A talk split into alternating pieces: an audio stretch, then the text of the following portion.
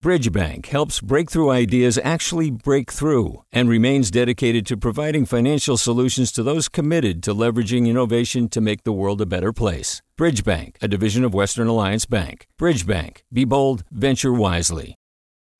Hey, it's Avery Trufelman, host of Articles of Interest. And I've got to say, I've been a fan of KQED ever since I was a little kid and I would come out to San Francisco to visit my grandma. It was just what we'd always turn on every time we got in the car, every time we were making dinner and turning on the radio. Was always KQED.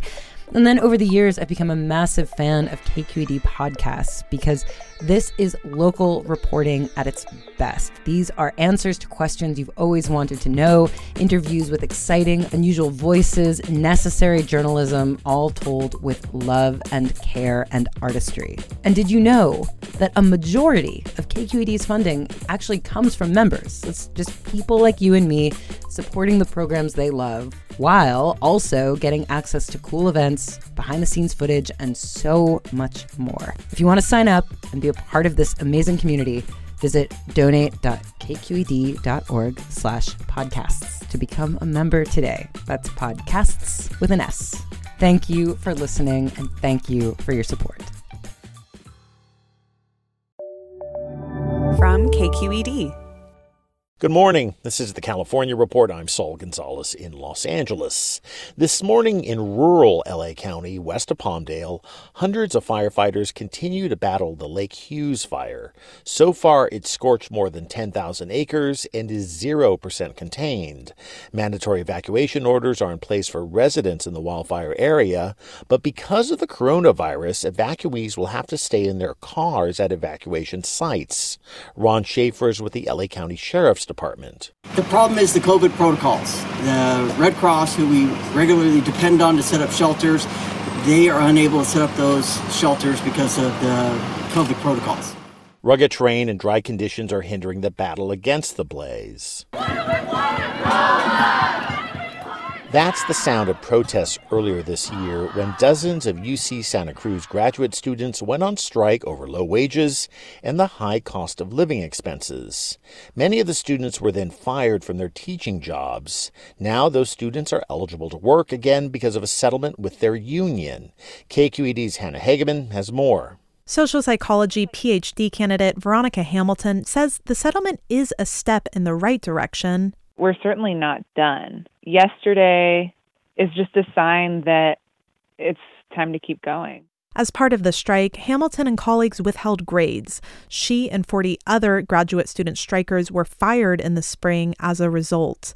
Without a paycheck, Hamilton said she was worried she might not be able to get her degree. I thought about maybe I would try and find work with family. Maybe I would go back to working in fast food. Hamilton and other graduate students went on strike demanding a cost of living adjustment in Santa Cruz, a region plagued by high rents and a housing crisis.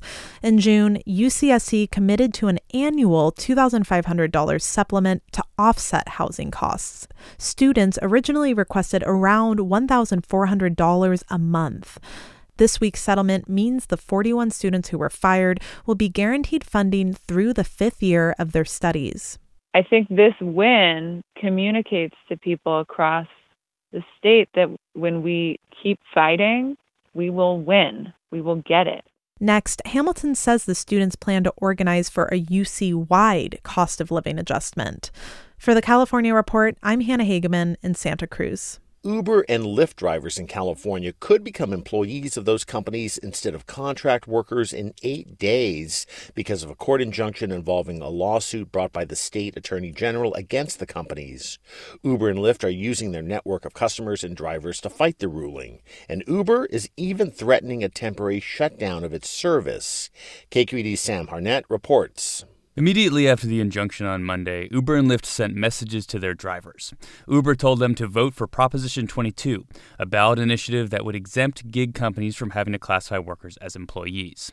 The CEO of Uber, Dara Khosrowshahi, then went on MSNBC and said the company will have to suspend service in California until the election. We think we comply by the laws but if the judge and the court finds that we're not and uh, they don't give us a stay to get to November, then we'll have to essentially shut down Uber until November. With over 100,000 drivers in California, it is one of the biggest markets for Uber and Lyft. Veena Dubal, a professor of law at UC Hastings, says instead of spending money to quickly comply with the law, Uber is making threats to try and avoid regulation. This was exactly what they did in their first few years. Every time there were any laws um, that they just didn't like, and they just said, "Okay, well then we're leaving until the political environment is friendly, um, is friendly to our business model." Dubal says having to reclassify workers shouldn't come as a surprise. In 2018, the California Supreme Court issued the Dynamex ruling, which made it harder to classify workers as contractors. And AB 5, which became law in January, is specifically aimed at reining in misclassification at gig companies. I have to believe that with all of the, the smarts and political political savvy that these companies have and talent that they have, that they absolutely have a contingency plan in place. Over the last decade, gig companies have made billions by not paying for worker protections like overtime and unemployment insurance. The companies would have to start paying for those things immediately if they fail to win an appeal to the injunction in eight days. For the California Report, I'm Sam Harnett. Let's turn to the pandemic. Governor Gavin Newsom is crediting mask wearing for a morsel of good news in the fight against COVID 19 in California. At a press conference yesterday, Newsom said the number of Californians hospitalized with the virus has declined by 19% in the last two weeks. What you are doing is working. Wearing those face masks is responsible, I believe, disproportionately for this trend line. But to show that we can't be complacent, there are other grimmer numbers out there. For the seven day period that ended Monday, there were nearly a thousand COVID deaths in California, the highest weekly number since the pandemic began. And the trend lines of new daily infections and the test positivity rate are still unclear. That's because of a glitch in a state computer system that caused hundreds of thousands of cases to go unreported. Newsom says the backlog will likely be cleared up by the end of this week. Hi, I'm Sasha Khokha, host of the California Report magazine. Every week, we bring you stories about what connects us in the giant, diverse Golden State. Because what happens in California changes the world. I love this place. We were once seen as like the place to be, California. The land of milk and honey. That's where you go to Sunshine State, but we just have challenges right now. KQED's California Report magazine. New episodes drop every Friday, wherever you get your podcasts. Hey, it's Glynn Washington from Snap Judgment. And if you love what you're hearing, and I know you love what you're hearing, please consider becoming a KQED member. You get special access to cool events, behind the scenes footage, and so much more. Plus, you'll sleep better at night knowing you did your part for the community you depend upon. It's in you. Please be in it. Visit donate.kqed.org slash podcasts to sign up now. That's podcast with an S. Thanks. In the San Joaquin Valley, close to 300 medical professionals have signed a letter in solidarity with the Black Lives Matter movement. As Valley Public Radio's Madi Bolaños reports, some of those who signed say it's already had a powerful impact. Dr. Susan Logan is a general surgeon in Fresno. She says making the letter public is meant to serve as a way to build trust with the Black and African American community in the Valley. It's you know, putting your name there and saying, I support Black Lives Matter and Black health, and I want to make a difference and I want to change these disparities. I want to improve these disparities. I want to create a more equitable healthcare system. Dr. Kamel Bernard, a vascular surgeon in Fresno, was one of the first people to sign the letter. He says it has sparked necessary conversations leading to a new coalition at UCSF Fresno's surgical program. The Intentional Recruitment Coalition is meant to help recruit underrepresented minorities to the surgical residency. You have to have physicians that reflect the patient population. It's very obvious to me if your patients don't trust you, then they don't tend to be very compliant. The coalition will also facilitate conferences for diversity training to build cultural awareness, Bernard says. It will consist of at least 10 physicians who will hold their first meeting in two weeks. For the California Report in Fresno, I'm Madi Bolaños. Californians are seeing their electricity bills rise as they're forced to spend more time at home. This comes amid the uncertainty and economic hardship caused by the pandemic. Cap Radio Scott Rod has this story. I actually gasped when I saw my electric bill the other day. Sure, it's been scorching hot and I've been working from home most days, but it still caught me off guard.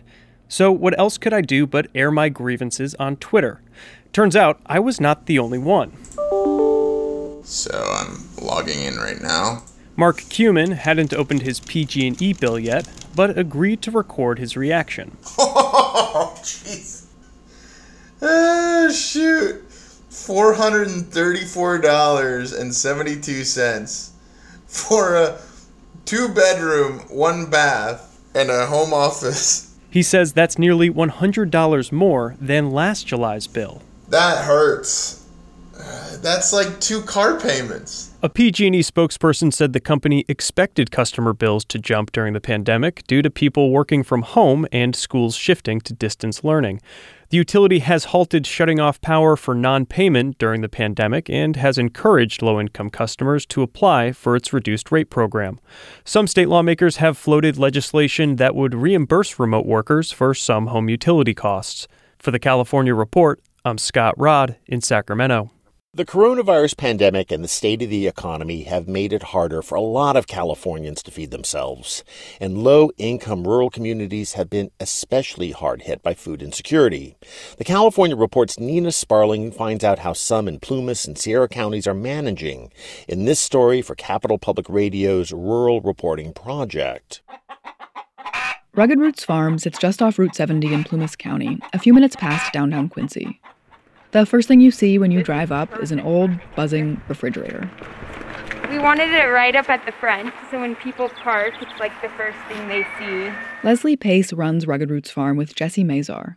They pack the fridge full of produce most days of the week. So we have some butterhead and red lettuce here. We have two different kinds of carrots. Leslie and Jesse call it the honor system fridge.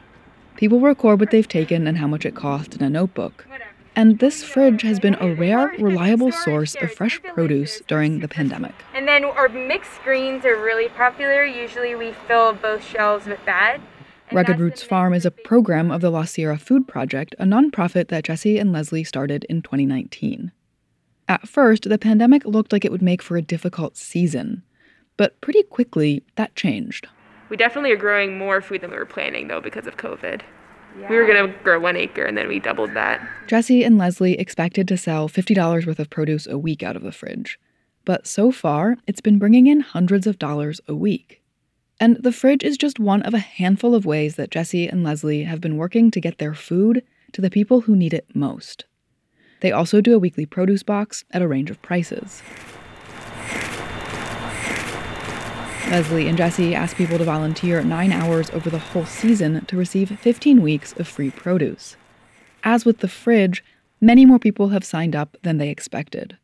In part, that's evidence of how COVID 19 has changed how people in Plumas and Sierra counties are getting their food. Tammy Muldoon runs the High Sierra Family Resource Center in the Sierra County town of Loyalton. In a typical week, 60 or 70 families would come to pick up free food. But after COVID, now we had about 140 families that we were seeing in like April, May, June. That increase is partly due to financial pressures, but Tammy says it's mostly because people aren't heading out of town to stock up on groceries like they did pre pandemic. Megan Mansfield has seen the same trend on a county level. She's a health educator at the Plumas County Public Health Agency. More people wanted to shop locally rather than cross state or county lines to buy food. That put a lot of pressure on supply chains. Our grocery stores were empty, especially fresh fruits and vegetables and whole grains, as well as meat and dairy. We were out for quite a while. Throughout Sierra and Plumas counties, people have been turning towards food banks and food pantries. Megan says the pandemic put a magnifying glass on an issue that's already been very present. We are not food sovereign here. We do not have enough food to last all of the people in this county even a week if a bigger disaster hit and we couldn't import our food here. That's really scary. That's really scary. That's the same issue that Jesse and Leslie are trying to address with the Lost Sierra Food Project by growing food for Plumas County in Plumas County. For the California Report, I'm Nina Sparling. And that is the California Report for Thursday, August 13th, a production of KQED Public Radio. I'm Saul Gonzalez in Los Angeles. Thanks for listening and have a great day. Support for the California Report comes from California Earthquake Authority, a not for profit offering earthquake insurance to help Californians protect their financial futures. For more information, visit earthquakeauthority.com. Eric and Wendy Schmidt, whose philanthropy harnesses the power of people and science to create innovative solutions for a healthy environment, just societies, and opportunities for human achievement. And Hint fruit infused water in over 25 flavors, no sweeteners, no calories. In stores or delivered from drinkhint.com. Hint water with a touch of true fruit flavor. Hey there, this is Brittany Luce from NPR's It's Been a Minute. KQED's podcasts like The Bay, Bay Curious, Mind Shift, Right Nowish, and more all tell the stories of the Bay and beyond with reliable, human centered journalism. They aim to inspire, make you think, entertain, and expand your understanding of the place you call home. Here's how you can support podcasting at KQED. Showing your support is easy, and you can join Brittany in supporting KQED Podcast too at donate.kqed.org slash podcast. That's donate.kqed.org slash podcast.